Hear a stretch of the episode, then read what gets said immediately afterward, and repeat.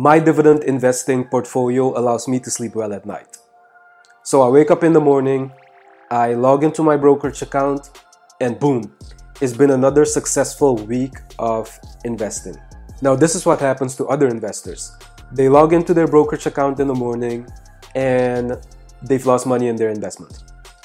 So, my dividend investing portfolio is built based on stability, looking at the 11 sectors in the stock market. Now, when you look at the 11 sectors in the stock market, each has its own risk level. So, you want to create a portfolio based on weight, weight by sector. Let's say I had $10,000 to invest. 20% or $2,000 would go to companies that are in the consumer staples category.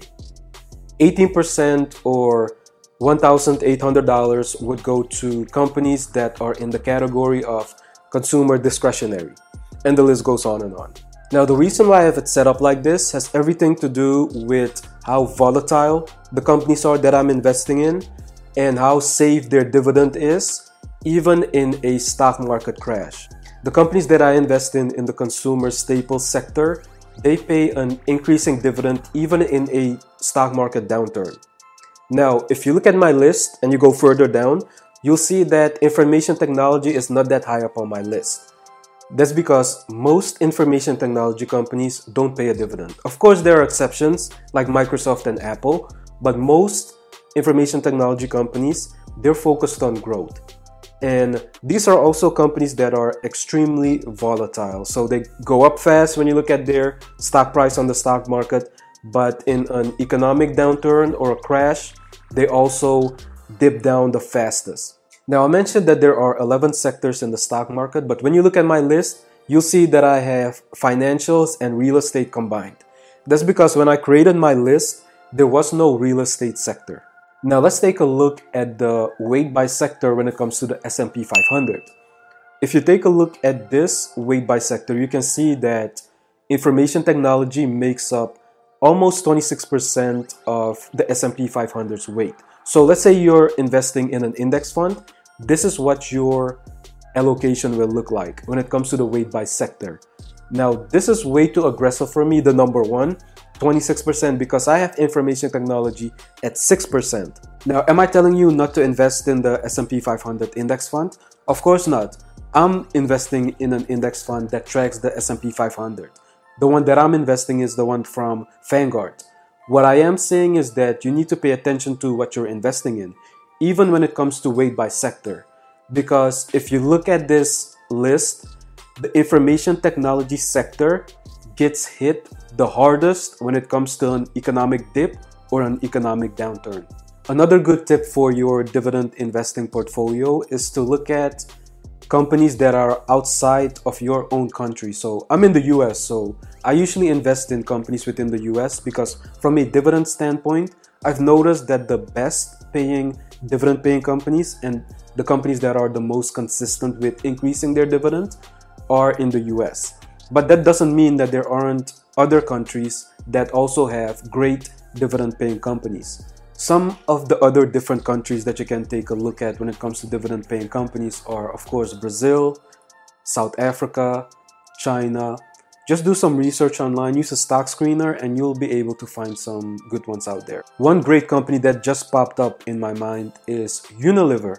Now, this company is headquartered in the UK, but the biggest brand that I know that they own is Ben & Jerry's. Unilever also pays a healthy dividend, which they've been able to grow year after year consistently.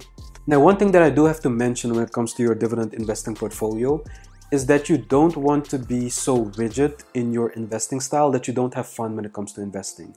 Too many rules will take the fun out of investing.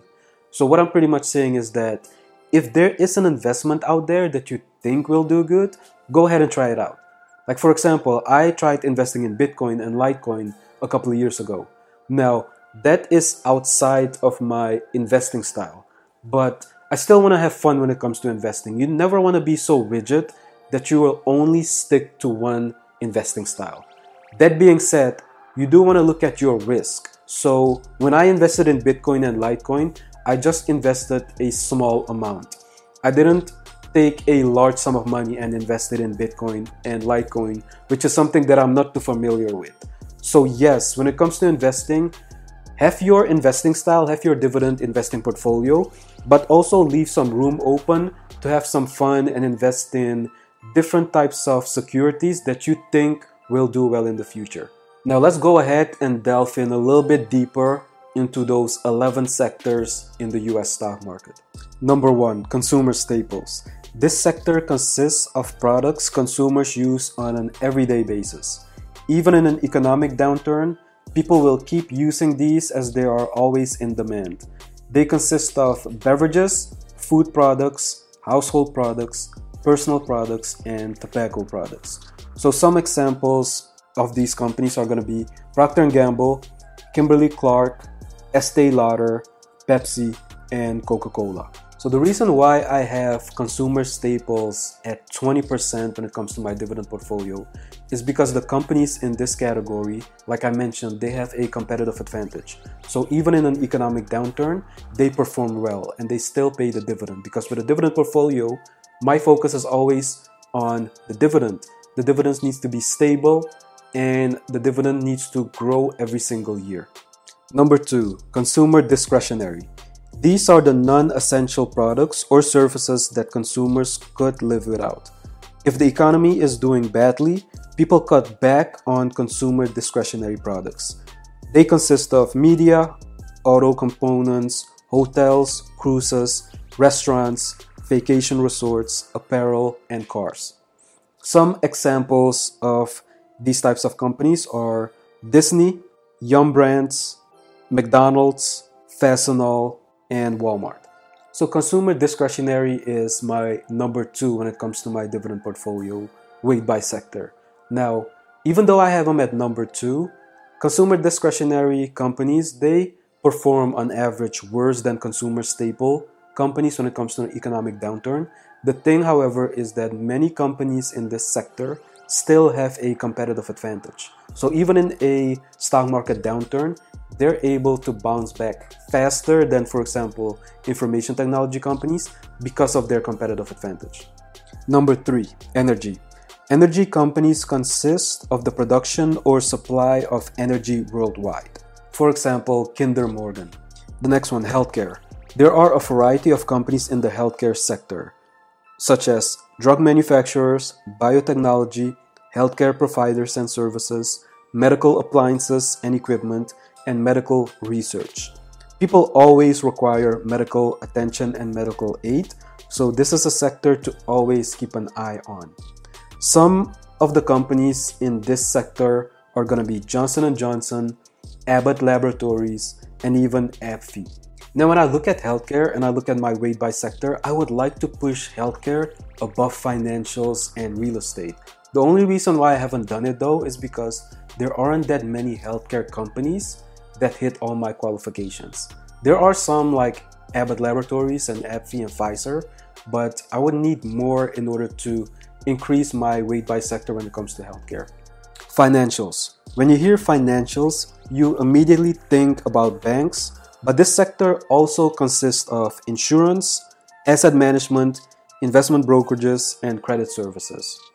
So some examples of these companies are going to be Chubb, T. Rowe Price, and even Visa. And also real estate, which I have combined with financials. When you think about real estate, you always want to look at REITs, which is Real Estate Investment Trust. Some of these companies are going to be Realty Income, which is a monthly dividend paying company, and Omega Healthcare. Utilities. Companies in this sector mostly carry a large amount of debt. These are electric utilities, gas utilities, water utilities, and multi utilities. These are often considered boring companies to invest in. Some examples are Avista Corporation, New Jersey Resources, and South Jersey Resources. When it comes to utility companies, I have them lower on my different strategy because they have a lot of debt and they have a high payout ratio. Two combinations for disaster. So if there's an economic downturn or economic trouble, they might not be able to keep paying a dividend. Telecommunication services, also now called communications. Communication services companies have set up an elaborate infrastructure that gives us the ability to communicate with our family and friends all over the world. The biggest section is wireless communication.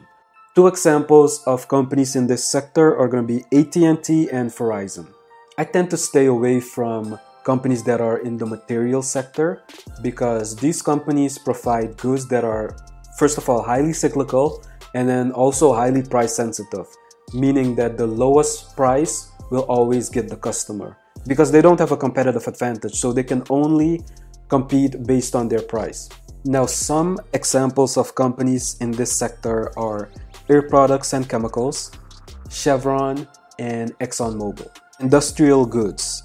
This sector, also highly dependent on demand, consists of different companies in different categories, such as aerospace and defense, airlines, machinery, construction, railroads, electrical equipment, commercial supplies and services, building products, and industrial conglomerates.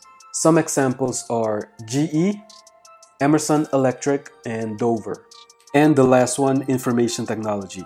So many companies in this specific sector are favorite companies of many investors because they're mostly growth stocks, of course. People also like being associated with the coolest tech companies that are creative and always push the limits of what is possible. Competition is extremely high in information technology and it's not unusual to see today's cool companies be tomorrow's forgotten relics. Many tech companies also don't pay a dividend because they'd rather use the money to grow the company instead. The information technology sector consists of software, hardware, IT services, communication equipment, internet services, and semiconductors.